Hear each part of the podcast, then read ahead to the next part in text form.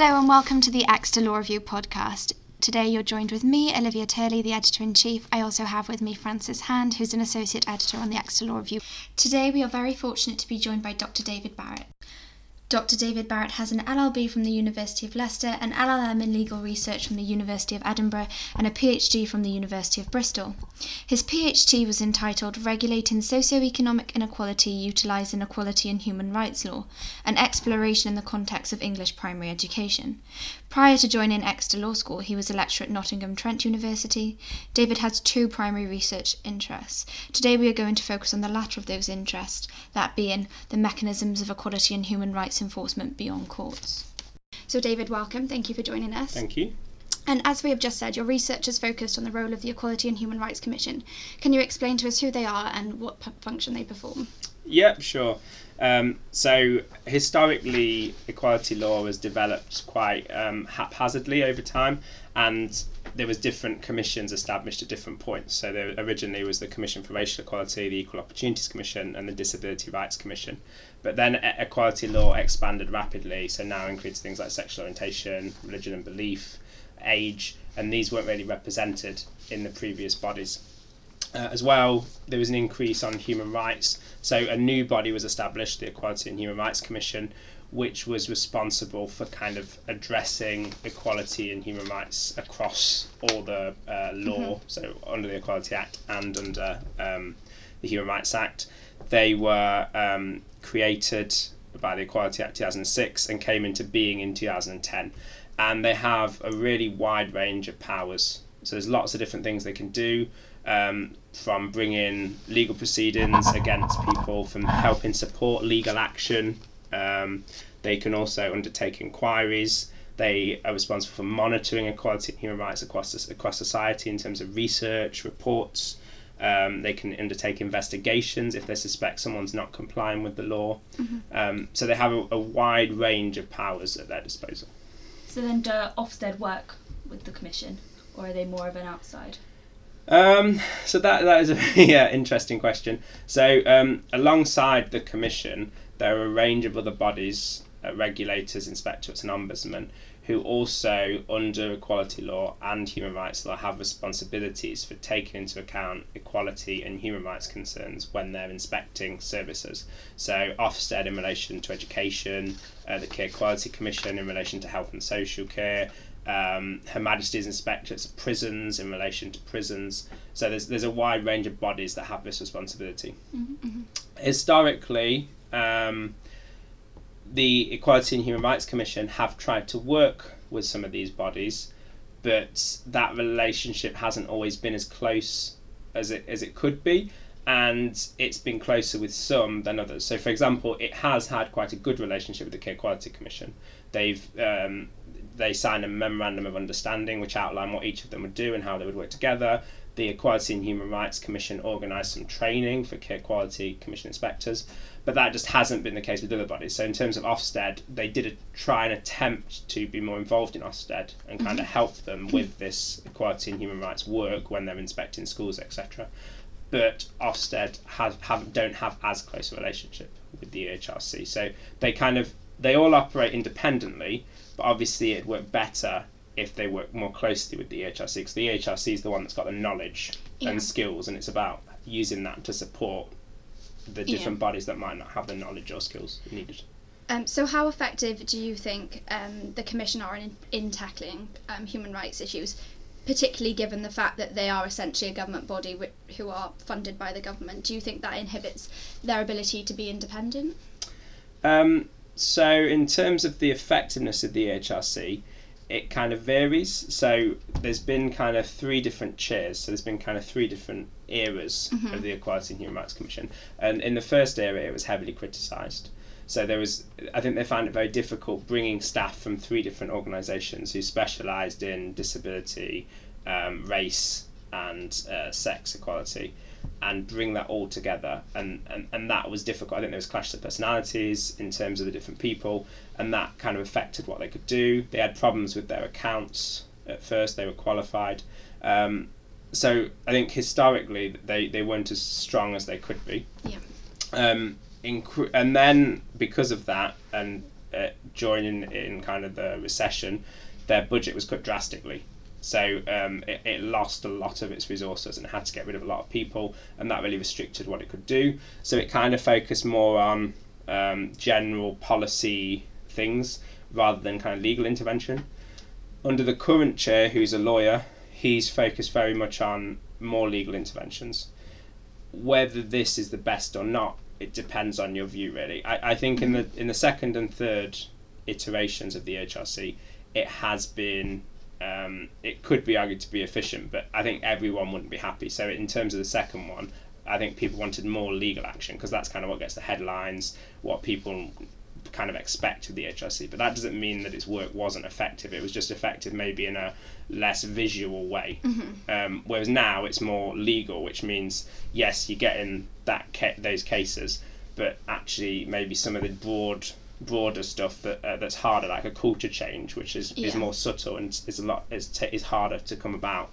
That maybe isn't so prominent, and that that might be a problem. So, I think over time you can say it's become more effective, um, but there it would depend on your view. But I think definitely it's more effective than it was when it started.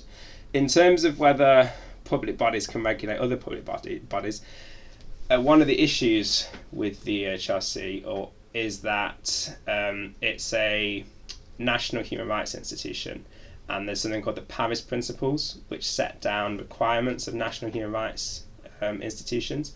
And one of the requirements is that it's independent from the government. Mm-hmm. So one of the concerns that's always been expressed about the HRC is it's not independent from the government. It falls under the responsibility of a government department Yeah. they argue they should fall under Parliament. It should be Parliament that oversees them. Then they can they'd be more independent from the government. That said, um, the fact that it is overseen by a government department doesn't mean it hasn't been um, able to scrutinise government bodies. So it has done lots of different reports on schools, for example, health and social care. It has criticised the way the police have used stop and search powers. So it has done it has criticised the executive and things like that. Um, ultimately, whether a public body can regulate another public body probably depends on the consequences. So if there's going to be strong consequences for you not complying with equality and human rights law, people won't uh, will make sure they do comply with it. So, for example, if you're a school and Ofsted uh, quite hot on equality and human rights during inspection and you're not meeting their standards, Mhm. they can ultimately say you're inadequate, Yeah. um, put you in special measures, ultimately close down. So that's actually quite significant. Um, the HRC, perhaps because of its lack of resources and some of its powers, probably doesn't have such strong powers. Yeah. So it has to kind of use more soft power and apply pressure, uh, like in terms of um, publicity, things like that, in order to get people to change. But I think ultimately, in terms of whether public bodies can regulate other public bodies, it, it does depend on whether there's going to be proper consequences for non-compliance or not. Yeah. Um, speaking of schools, so uh, I know we were talking earlier about um, the examples of um, the failings of, of equality within schools, and we talked about how um, there's this idea of teaching maths in a male way, which I find a bit of a bizarre thing, and how that's leading to a, a lack of female engagement in STEM subjects further on. So um, I was just wondering if you could tell me a bit more about that. Uh, yeah, so um, one of the kind of criticisms of schools is um, the the way they teach things. So not not just in terms of gender, but there can be certain ways they teach subjects which appeals to certain groups rather than other groups. And if we're taking kind of an, an equality perspective, we should be the, the, what schools should be doing is challenging everything. People tend to say, "Oh, we've always done this. This is what we have to do," rather than saying, "Well, actually, does this work for all our students?" if not, why not? What can we do differently? What would appeal to those students? Um, so one of the areas that people have started doing work is around the teaching of maths, for example, because historically, um, girls actually across the board tend to perform better than boys in lots of subjects, but maths is just not one of them. So they're, they're, they're looking at why is this? There's there's nothing that shows that um, women are worse at maths than men. So there's no Yeah. reason for the difference in outcomes, but there is this kind of really noticeable difference in outcomes. Um, and some schools um, that I've worked with have kind of t- tried to um, bring in new teaching techniques, trying to um, just make it more engaging um, uh, f- for female students in order to try and get um, better results in terms of uh, Yeah. women in maths. So is that something that perhaps Ofsted would be considering when they were doing an inspection? So that that would be something that uh, Ofsted could pick up. The problem Ofsted has is it's only in a school for a very short space of time. Um, they have to rely very heavily on data. So this this would be something they could perhaps pick up if there's a disparity in terms of Yeah. gender. That should show up in the data, and they could say why is this, and they might observe some math maths lessons. What's problematic in terms of equality and human rights generally in schools is often it's not really possible to kind of put equality and human rights as a number. So often there might be inequality or breaches of human rights, but it's not it's not really possible to show that in data. So Yeah. just looking at comparing data, it's not really visible. It's only when they inspect and actually see what's going on in terms of lessons, how people are treated in terms of um, detention, in terms of um, whether they're uh, expelled and all that kind of stuff, um, that they can see, yes, we might have problems here. Have you thought about doing this? And often with equality and human rights, it's quite positive as well. So it's not necessarily you doing anything wrong. You can just do things better. and it's always sure. constantly thinking, what can we do better? How can we improve? And stuff like that cannot really be done in data and is difficult to pick up in if you only if you're only there two days. Yeah. It's very difficult to pick up on those things. Yeah, so given there's probably difficulties um, gaining evidence in a quantitative sense, would you probably say then that like, Ofsted reports are more of a qualitative kind of measure of a score? But then how sort of what are their powers following the um, following an Ofsted report?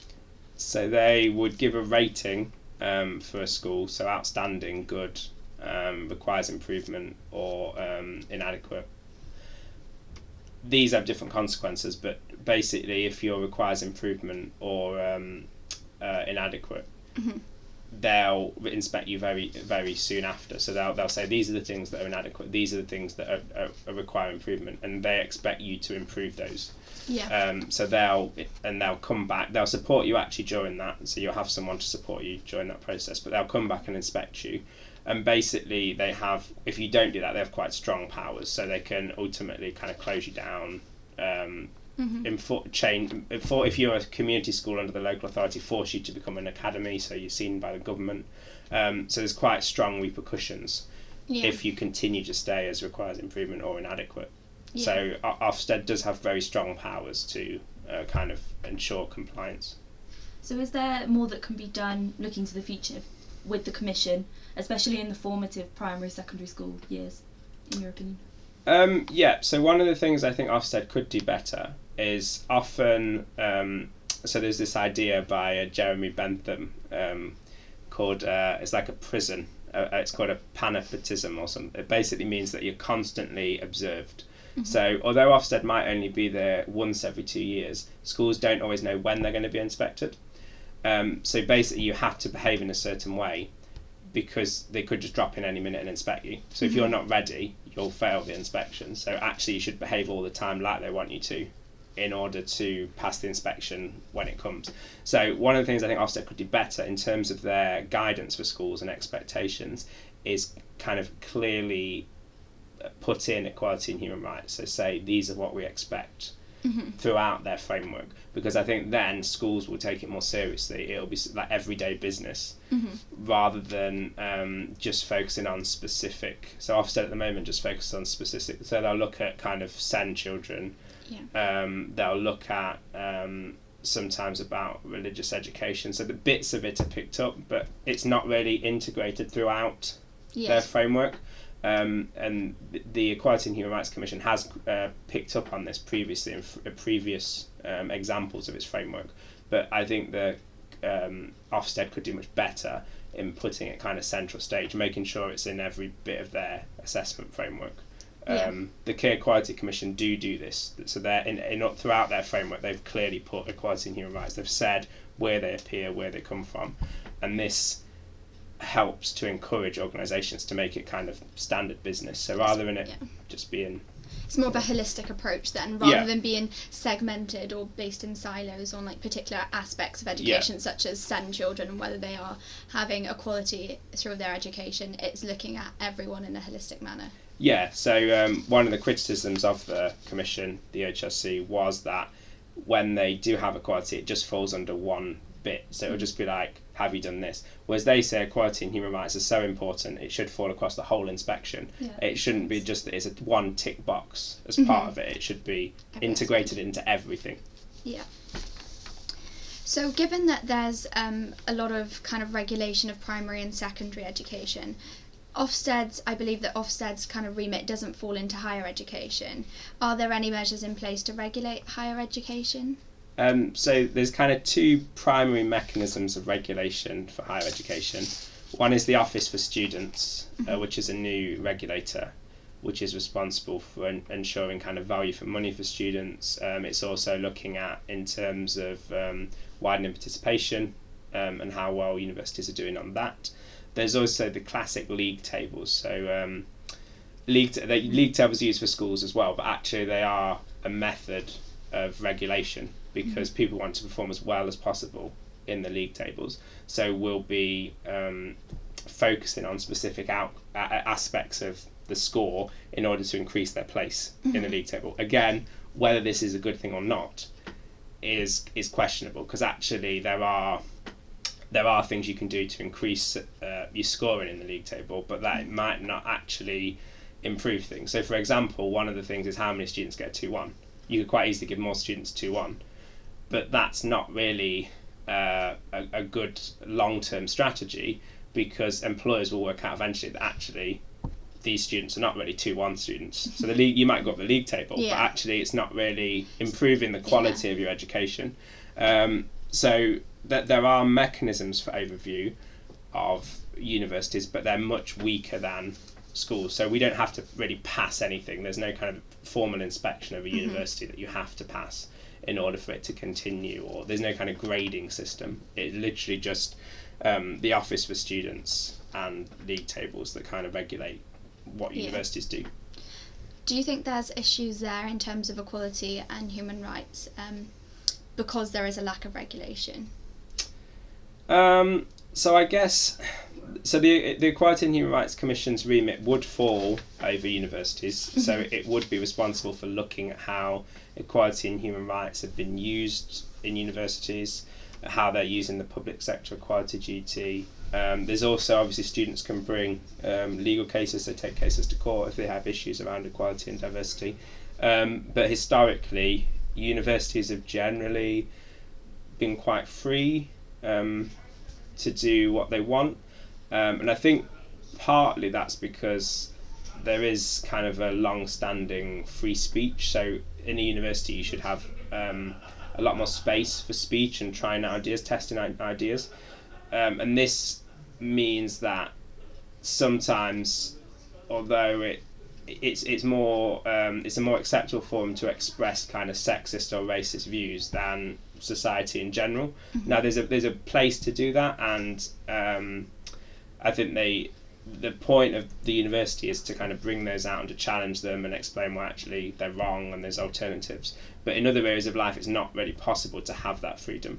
Um, so there- there's a big weigh up between kind of equality and human rights and free speech and then, yeah, there's a bit of a fine line there between how far can we let freedom of expression reign, but then the Human Rights Commission have been publishing, and there's I think there was a, uh, there's a stat about one in twenty students thought about dropping out of university because of um, the harassment and abuse they got. Twenty four percent of ethnic minorities um, said that they've been harassed to like, quite a high degree. So I, I don't know how do you how do you weigh up freedom of speech and should we even should we be allowed to ever express racist views regardless of being at university? So I think there's a clear difference between harassment and expressing kind of an extreme view. I think harassment is is the definition of harassment means on more than one occasion you've kind of threatened someone, made them feel uncomfortable. Um, so I, I think that that's never okay. It's never okay. Harassment can never be justified. And actually, I, I don't I, I wouldn't encourage people to express kind of racist, sexist views. But um, the whole point of academia is sometimes to discuss uncomfortable ideas, uncomfortable things, and challenge them and say, well, what can we do differently? How can things improve? Mm-hmm. Um, and I think the university is, is ideal for that. So there is a, I guess there's a line, and you can see this quite a lot in terms of discussions in universities between what is acceptable to say, what's not acceptable to say, and I think it, it is it is a difficult balance. Um, but yeah, harassment is never okay. Um, and I think there are kind of I think the, the report you mentioned brings up some really interesting issues because I think there are issues in terms of the culture of the university. Mm-hmm. Being um, historically the management, a lot of the staff would be white, male, and that's kind of seeped into the culture and the cultural expectations in terms of courses, um, what's expected of students. And I think there is a need one, I guess, to get a wider reflection of society in terms of staff, and that we challenge everything that we do. The same as I was saying about schools, you have to think, well, do we need to do it this way? Mm-hmm. It, it, might have always been this way, but do we need to do it this way? Can we do things differently? And I think we are starting to do that. So there's a different forms of assessment are used. People are trying out different forms of teaching and engagement. Um, but I think universities still have some way to go in terms of improving the culture yeah. into uh, to be more welcoming to kind of people that aren't white male, basically. Do you think there's perhaps any strategies that could be deployed or any um, processes that could be um, initiated in universities to increase that diversity, particularly from like lower socioeconomic backgrounds, um, cultural diversity? Um, yeah, so I think the so I take part in the Sutton Trust um, summer school, and I've I've always I always think that's really useful. So a lot a lot of time students from um, kind of poorer backgrounds that their parents won't have gone to university, and actually so it's not really thought about as an option for them. Um, and I, I went to a really poor school. I was the only one from my school to go to university, so I know that it's kind of it is a it's a different it's a scary place. It's a different place. You don't know anyone that's been. You don't really know what it's like. So I think it's great getting people in to actually see it's not that intimidating. Um, to give them an idea of what to expect, kind of um, show them that it is an option. Mm-hmm. Um, so I think things like that are really useful. Uh, one of the things I think that again there's a lot of debate about is to what extent you help students in terms of financially, because obviously that's the other big barrier. Um, and in terms of the fees, the one argument would be actually you don't really incur any cost because uh, it's all loans until you actually earn a certain amount of money and then pay it yeah. back. But I think even so, a headline figure of the thousands and thousands of pounds you have to pay is intimidating. Yeah. Uh, particularly if you're from kind of a poor background where that that's a lot of money. Um, so I think there's work around that, and then there have been kind of grants given, but they're kind of rowing back on this in terms of individual support grants. So I think maybe they can do more there. Mm-hmm. In terms of kind of ethnic minorities, um, that that's a com- that's a, a, more complicated issue. I guess you could do something similar, but um, because I guess uh, because fees have become so expensive.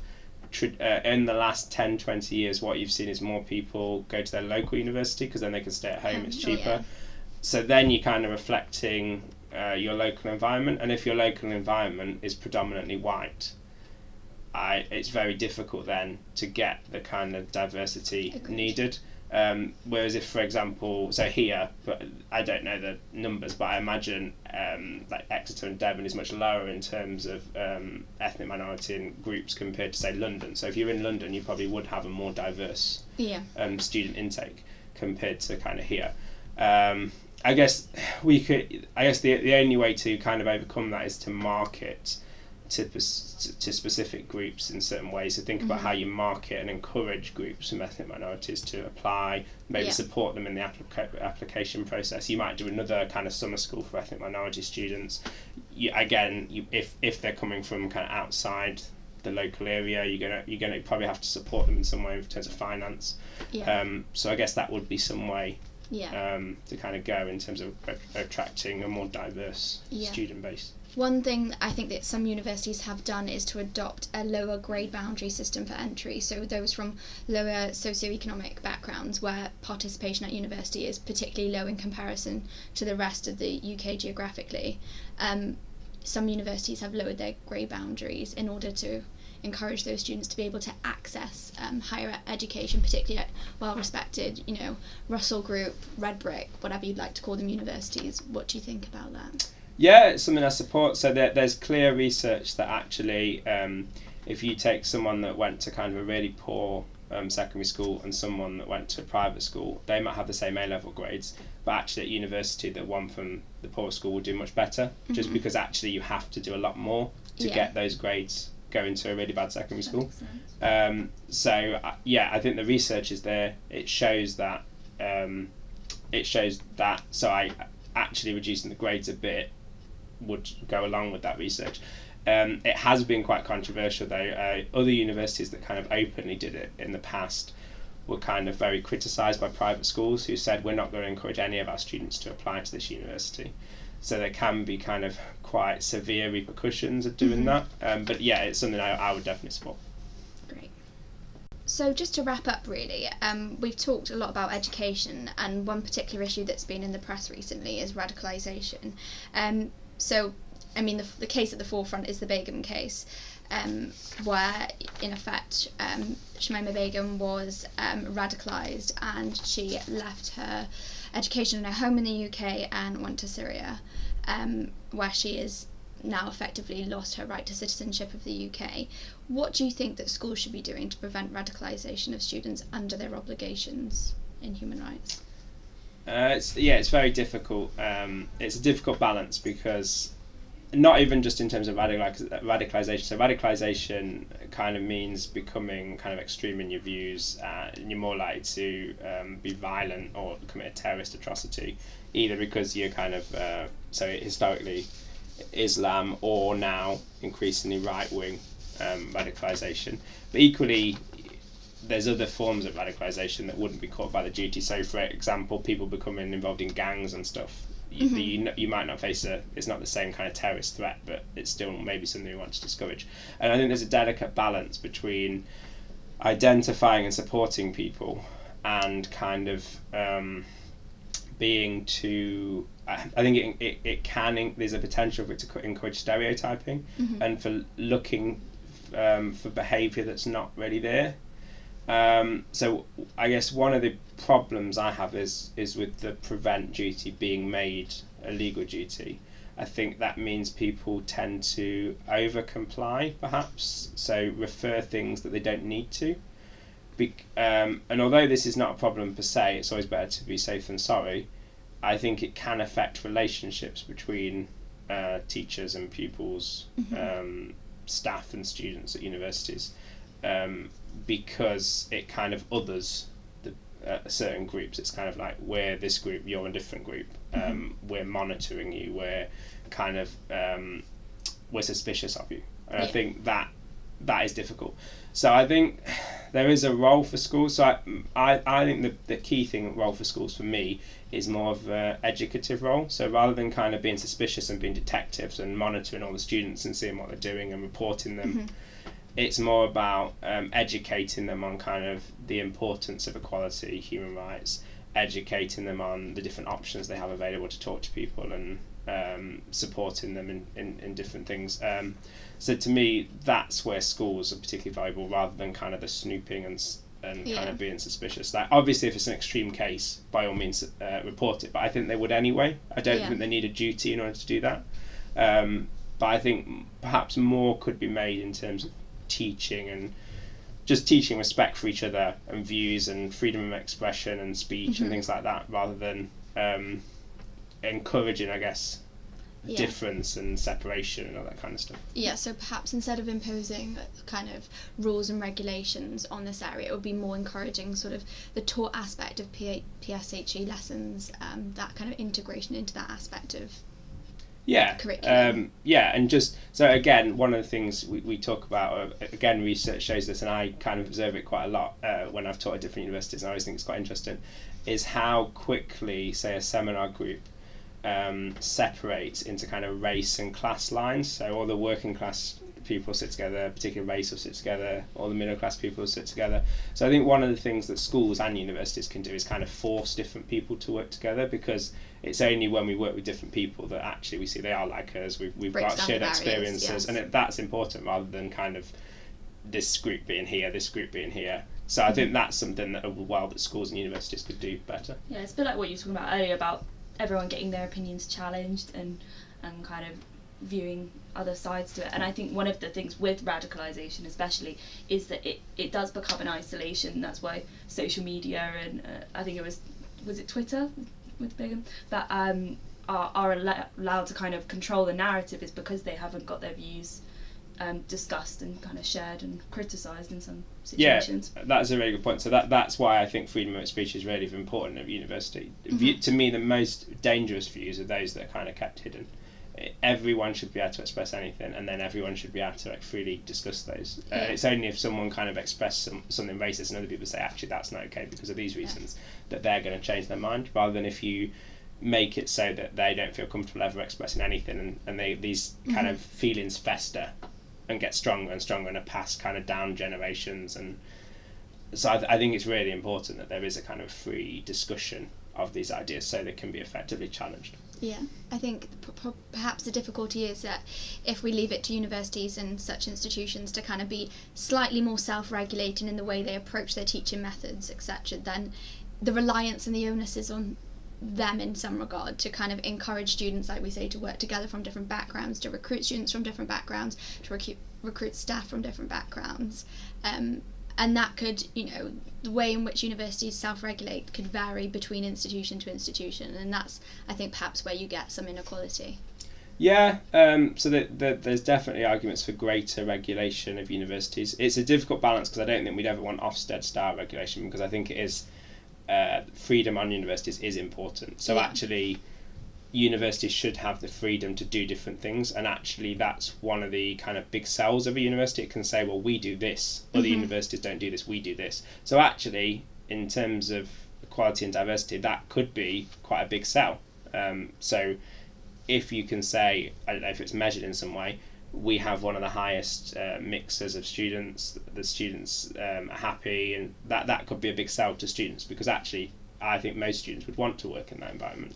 Absolutely. So that could be something that you could compete on really, Mhm. as long as it was kind of a adequate reflection of how students feel. Yeah. Um, so in terms of the student satisfaction survey, that could be something taken into account in that, or yeah. uh, so it's things like that, I guess, where the university has to be held to account in some way, and I'm not sure at the moment how accountable universities are yeah. in terms of these things. It kind of appears that the rep- their reputation is their only means of perhaps being accountable because you know the lower their reputation falls perhaps because of incidents or um, lack of inequality lack of equality even um, reflects the students that want to go there and therefore that's a loss of revenue for the university Yeah, so everyone's competing for students. The students, um, bums on seats is, is Well, money yeah, at the end of the there's day a, there's a lot of money, so that they're all competing for students. Um, and yeah, anything that harms your reputation um, is probably going to either either you'll lose students, or depending where you are, kind of in the hierarchy, you might get weaker students, and then that can affect kind of in terms of your two ones first and Mhm. kind of progression rates and things like that. So it's it yeah, reputation is really important, um, and that's probably one of the problems of league tables in that encourages gaming and so basically you do things that are always going to enhance your reputation rather than actually Yeah. maybe meaningful long-term things that wouldn't get recorded or noticed yeah, perhaps it can seem like an artificial kind of reflection of the state of a university and what they're actually doing to encourage equality and diversity versus, you know, the reality and what is actually being done perhaps behind the scenes and on the ground to improve those aspects of student life. yeah definitely i think you can only really get that from asking students Yeah. themselves and and that's why i guess this report's really important because it was staff and students that said how it feels to be kind of an ethnic minority on a university and the the experiences they have day to Mhm. day that that just wouldn't be captured otherwise i don't think Yeah. Thank you, David. it's okay Thank you, David, for joining us. That was a truly insightful podcast and gave us a much greater insight into the role of the Human Rights Commission, particularly in relation to education. I'm sure our listeners will be excited to hear this episode. Please do tune in to our next episode, um, and if possible, take a look at our webpage, exeterlaw.org, where we post weekly short articles. Um, submissions for the 45th edition of the Exeter Law Review Journal are also open, and submissions um, will be closing in early December. Please email your submissions to lawreview at exeter.ac.uk. Thank you for listening.